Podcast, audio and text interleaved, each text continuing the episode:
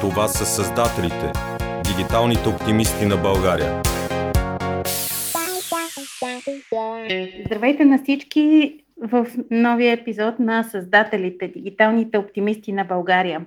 Както винаги, в Създателите ви срещаме с хора, които са направили нещо значимо дигитално в България и се развиват професионално в България, допринасят в България – а, сега, днес на гости в Създателите един много интересен човек, който от наистина страшно много години създава дигитални продукти, макар че са свързани с реалната среда и сега ще видим как и какво.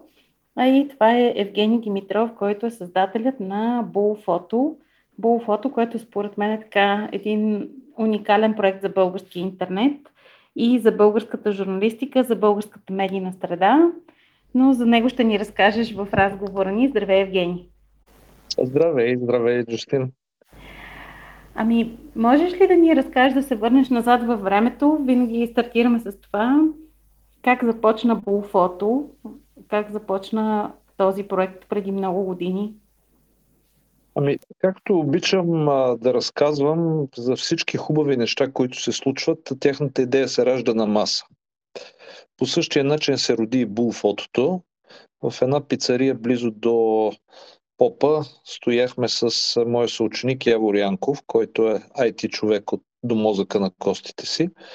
И на втората, третата бира на една салфетка започнаха да се раждат идеите как тези снимки, които все още тогава бяха приоритетно на хартия, да стъпят в интернета и да достигнат до своите потребители по-бързо и по-лесно и в почти реално време.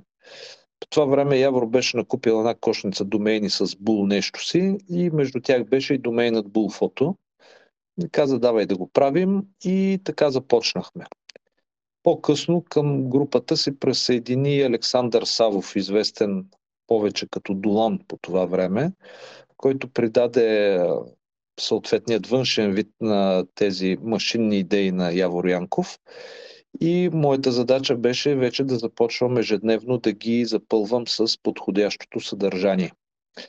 Фактът колко е важно съдържанието всъщност говори за това, че може би, не знам, може да има и други сайтове, но сайтът на Bullphoto е правен през 2000-та година и от тогава не е претърпял особено много промени, което само по себе си не е нещо изключително, но изключително с факта, че агенцията продължава да е водеща на българския пазар 20 години по-късно. Да, всъщност не е ли почти единствена като, като такава? Разкажи ни как през тези 20 години устояхте въобще, защото това е наистина много дълъг път и екипа ами... е доста сплутен. За мое щастие не е единствена вече тъй като пазара се развива винаги от повече играчи. Един човек, когато остане, той не прави нищо. А, изключвайки държавната, не бих казал конкуренция в лицето на БТА, които са една институция и техните функции са съвсем различни. А, БГНС, в която фотографията е част от портфолиото предлагани услуги, възникна в момента една много бързо развиваща се и силна агенция, направена от колеги LabBG. Те са специализирани само в спорт и така доста ударно настъпват напред, което може само да ни радва, тъй като колкото повече сме в една гилдия, толкова повече расте тя. Но основното нещо, на което винаги през тези 20 години сме залагали и това, което всъщност ни държи отгоре, е да бъдем полезни да, да, да дадем това, от което хората имат нужда, от което медиите имат нужда, тъй като нашите крайни потребители са медиите, и да бъдем винаги на място първи в а, и заснемането, изпращането на снимките и да сме там, където другите не са. Мисля, че това е рецептата за успех.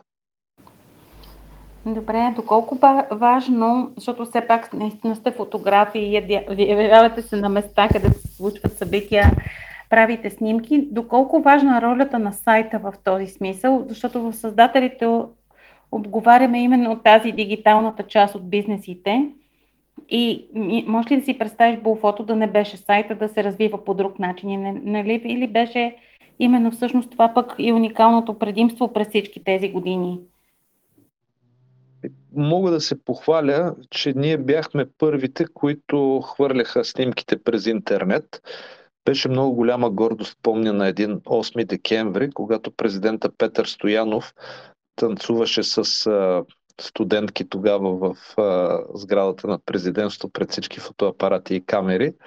Ние бяхме приготвили отворена линия в един от компютрите в прес-центъра на президентството и още преди да е приключил танцът с а, едно цифрово фотоапаратче Кодак, което мисля, че тогава беше предоставено от тебе точно, ние правихме тези снимки, които вече бяха в медиите в буквално реално време. И това нещо беше изключително в момента, в който останалите трябваше да си проявяват филмите, да ги слушат, да ги копират, да сканират и чак след това да се случи същото нещо с тези снимки.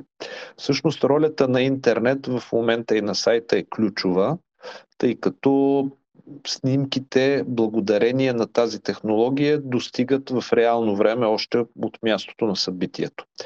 Обаче в някаква степен това води и до промяна на самия характер на фотожурналистиката, защото нямаме време да си осмислим това, което правим, забързани в бързото мятане на нещата преди другите, понякога можем да изпуснем хубавия момент или да не видим кой от тях е най-важният. Например, преди, когато снимаш футболен матч, ти снимаш целият футболен матч и имаш възможността да си прегледаш, да си избереш най-добрата снимка, да отрежеш нещичко, да пообработиш, така че крайният продукт да бъде много хубав за гледане. Сега, в момента на петата минута, живи умрели, даже и да не се е случило нищо, ти трябва да си хвърлил вече снимките, за да може да се, те да достигнат до своите крайни потребители през медиите. И особеното нещо, че това промени вече и технологията не само на получаване на снимките от потребителите, но и на качването на снимките от потребителите. Може би не бях съвсем точен в това, че казвайки, че сайтът на Bullphoto 20 години не е променен, не, ние добавихме функционалности, които позволяват възможността от мобилния телефон директно снимката да бъде качена там с някакво описание, ключови думи, така че да може да бъдем адекватни на темпа на времето. Добре, а всъщност как се научиха? Защото вие всъщност трябваше да научите всички журналисти, медии, хора да използват такива неща. Трудно ли беше да... Защото това сте първопроходници в това. Реално всички, които сега вече идват на пазара, това вече е така common sense, всички го знаят. Докато на вас ви беше доста специфична задачата, мисията в този смисъл. В началото беше изключително трудно. Сега вече сме на фазата, на която включително някои наши клиенти от нас очакват и изискват неща, които ние все още не сме направили. Но в началото ни гледаха като някакви бели лястовици и се налагаше клиенти да ги обучавам на това каква е разликата между потребителско име и парола, кое къде се въвежда в сайта, как с, какво се прави с десния клавиш, как се запаметява снимка и някакви такива много елементарни работи все пак една голяма част от действащите журналисти и до момента а, са на възраст 60 плюс години. А, има естествено и млади, които се справят изключително добре с технологичната част, но са много зле с правописа и общата култура. И ние се опитваме да бъдем полезни и в двете посоки. Но ние имахме едни огромни проблеми в началото, които бяха свързани с авторските права върху снимките. За 20 години все още българи насчита, че всичко, което се намира в интернет, като ябълка в дърво на, на дърво на улицата, просто човек може да се протегне и да си го откъсне и не дължи никому нищо за, за това. А всъщност интернет е само техническата платформа, която в никакъв случай не лишава продуктът от авторските права, които върват заедно с него. И ни се налага да продължаваме с млади и стари да водим един и същи разговор. Тоест нещо, което сте видели в Google, не, то не е безплатно. Надявам се полека-лека с годините нещата да се изгладят и правната култура на хората да се покачи. Ами, надявам се, че също и това участие ще допринесе дори съвсем маничко за това, а и въобще говоренето по темата. То е доста важно. А, исках да те попитам също по отношение на статистиките Кои са някакви любопитни данни, които да ни дадеш за най- например, снимка, най-крадена снимка или пък най-много пъти заявявана снимка или събитие, което е предизвикало по-голям интерес или нещо друго, което е интересно при вас, което може да ни разкажеш? И статистиките се движат общо взето с процеса на медийния мейнстрим. Тоест това, за което най-много се говори, то е и най-голяма, най-голям дял заема от статистиката. Към момента медийния мейнстрим в България продължава да е, може би, малко скучничък. На първо място е винаги футболът, независимо от това какво се случва. И а, на второ място са различните катастрофи и злополуки. И това го казвам с известно съжаление, тъй като имам прекрасни а, социални и културни теми, които сами по себе си са много смислени, но те винаги остават малко на заден план. А, и не забравяме естествено политиката, от която, както от футбола, всеки българин разбира. За това, кои са най-крадените снимки, може лесно да се ориентирате в социалните мрежи. Аз даже мисля след години да направим една изложба само с снимки за мимове, тъй като повечето от снимките, които гледате в момента в мрежите, са на фоторепортери на агенция Булфото и много малка част от тях всъщност са придобити по легален начин. И естествено, най-често те са свързани с политика и всеки ги използва в контекста на това, което иска да каже. Интересното е, че нашите снимки са еднакво интересни за всички хора от всички политически спектри, което за мен е един комплимент, че нашата агенция е достатъчно неутрална и безпристрастна, така че да отразява нещата обективно. Магия е това, което владееш, че от една страна направихте страхотна мрежа от ам, репортери навсякъде и второ, че винаги сте на мястото на събитието, на горещите места на събитието. Разкажи малко как става това нещо и какво е човешкото лице на Булфото. Тук може да споменеш имена, може да разкажеш някакви истории, разбира се също. Не, няма сем, е хубаво да насърчиме колегите ти. Човешкото лице на Булфото е, бих казал, забавно и разнообразно. Това, което ни обединява е това, че всеки един от нас има страст към фотографията и не е на работа. Както казва колегата от клуб Z Веско Боришев, че а, този, който си оставя фотоапарата на пирона в редакцията след 5 часа след работа, не е фотожурналист. Ние непрекъснато се оглеждаме и търсим нови и нови сюжети. Имаме много интересно разнообразие от хора с най-различен профил и най-различни, включително образователни профили, които всъщност са чудесни фоторепортери от световно ниво. Като започнем естествено от колегите, които са си специализирани фотографии и фоторепортери още от училище, като например Милена Стойкова, която е фоторепортер с много опит, въпреки че е едно от най-новите ни попълнения и в момента вече смело пори вълните на събитията от Камбул Фото. А, Георги Палейков, който е един от най-цитираните фотографии в мрежата, с, естествено цитират неговите снимки. Той е економист по образование. А, имаме регионалният ни менеджер за Варна, Любомир Бенковски Бенджи, който има образование в областта на религията и в областта на железопътния транспорт. Но той е човекът, който придвижва в момента и цялата ни видеоновинарска секция и е способен на мястото на събитието, минути след като той е приключил, в телефона си вътре да сглоби от отделните видеопарчета репортаж и да го изпрати, за да го излъчат телевизиите. Това е всъщност най-новото технологично нещо, което правим. А, много други. Имаме Николай Варадинов, който е спортист. Той е волейболист, но той също така е много добър журналист, който има отличен нюх за събитията и те по някакъв начин успяват да го намерят сами. Той винаги се вкарва се вътре в тях по някакъв начин. Имаме и множество колеги, които са външни автори, те работят нещо друго, но в момента, в който като агент Смит в матрицата, в момента, в който видят нещо, се преобразуват на мига в фоторепортери, снимат и изпращат. Това всъщност е едно от големите предимства на агенция Bullphoto, че тя отчасти следва модела на така наречената многостранна платформа. Преди време един студент, мисля, че успя да се дипломира, изучавайки точно бизнес модела на Bullphoto, така че да може да бъде достатъчно гъвкаво и да има агентура навсякъде.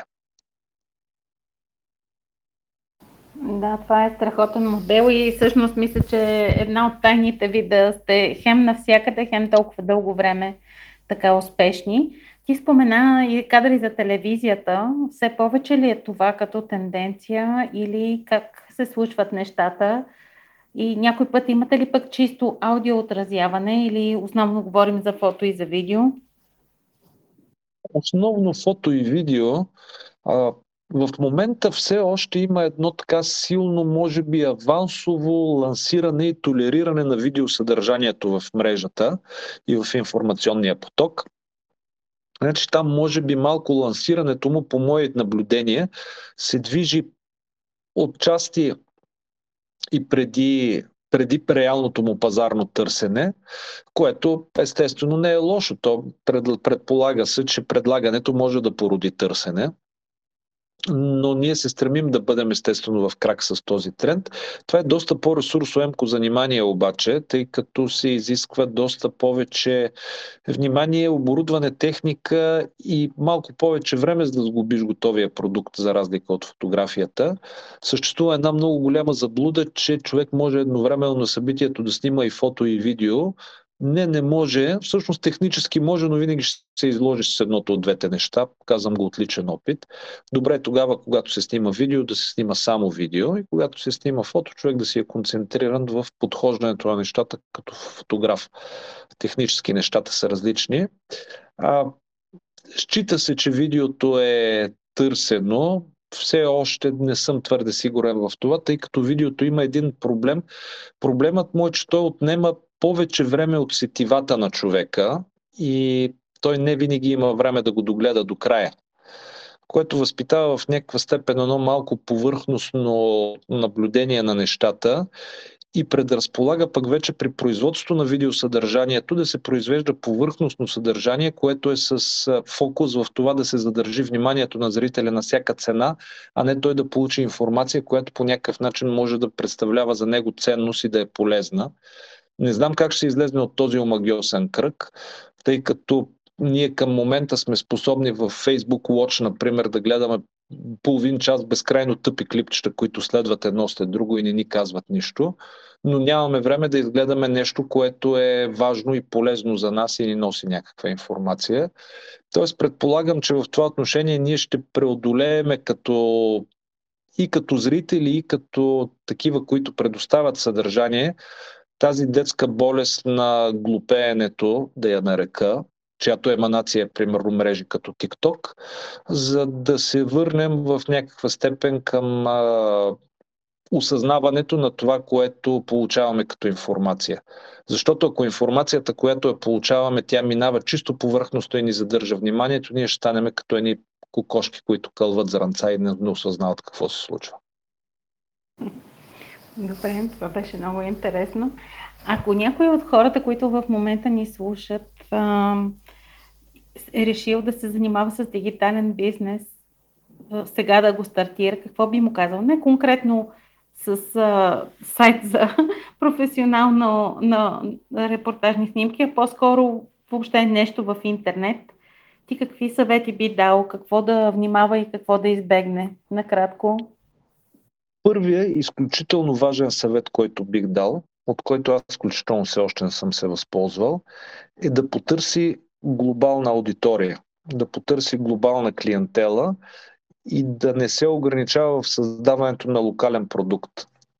Българското население е малко, българските потребители са малко, което автоматично ограничава бизнес начинанията във всяко едно отношение ги ограничава като количество таван.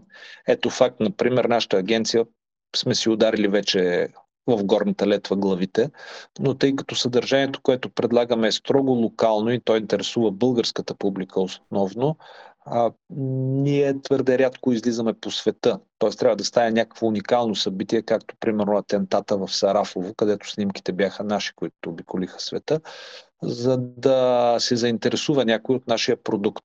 Тоест това, което трябва да бъде създавано като дигитален продукт, трябва да е ориентирано извън една държава, ако може извън един континент. Преди всичко, за да може да се разреши хубав, голям и бърз растеж, ако човек естествено е решил да изкара пари от това. Ако вече си има пари, може да се забавлява по начин, по който намери за добре. Добре, страхотно. И съвсем на финал. И втория съвет, който... Да, бих дал един втори съвет само. Втория съвет е да се фокусира върху съдържанието. Уеб платформата е чудесно нещо, колкото по-съвременна, толкова по-добре, но без добро съдържание и най-добрата платформа би умрял. Добре, супер хубави съвети. И, и, и в края, да, искам да те попитам за теб самия, какво ти даде фото и какво ти взе през всички тези 20 години. През всички тези 20 години Булфото ми даде възможността да си практикувам хобито в работно време, което е безценно. Отне известно количество спокойни часове и събота и неделя, които бих могъл да прекарам в приятно мързелуване с семейството. И това, което продължава да ми дава е достъп до множество интересни и разнообразни събития, за мен всеки ден е нов и различен. Аз нямам отъпкана пътека, по която да се движа. И ми даде също така непрекъснато среща с нови и много интересни хора, което е зареждащо. Страхотно. Ами да го пожелаем и на всички хора, които сега ни слушаха и които и вдъхновени от това, което ти си направил през последните 20 години и разказа днес и от другите ни участници в създателите, дигиталните оптимисти на България ще се захванат с някакъв хубав бизнес, защото всъщност дигиталните бизнеси са бизнесите на бъдещето, а пък бизнесът е това, което прави възможно да съществува економиката и държавата. А, така че нека си пожелаем повече хубави, добри и вдъхновени бизнеси, като този на Булфото и на Евгений Димитров. Нещо за финал, Гена, да кажеш?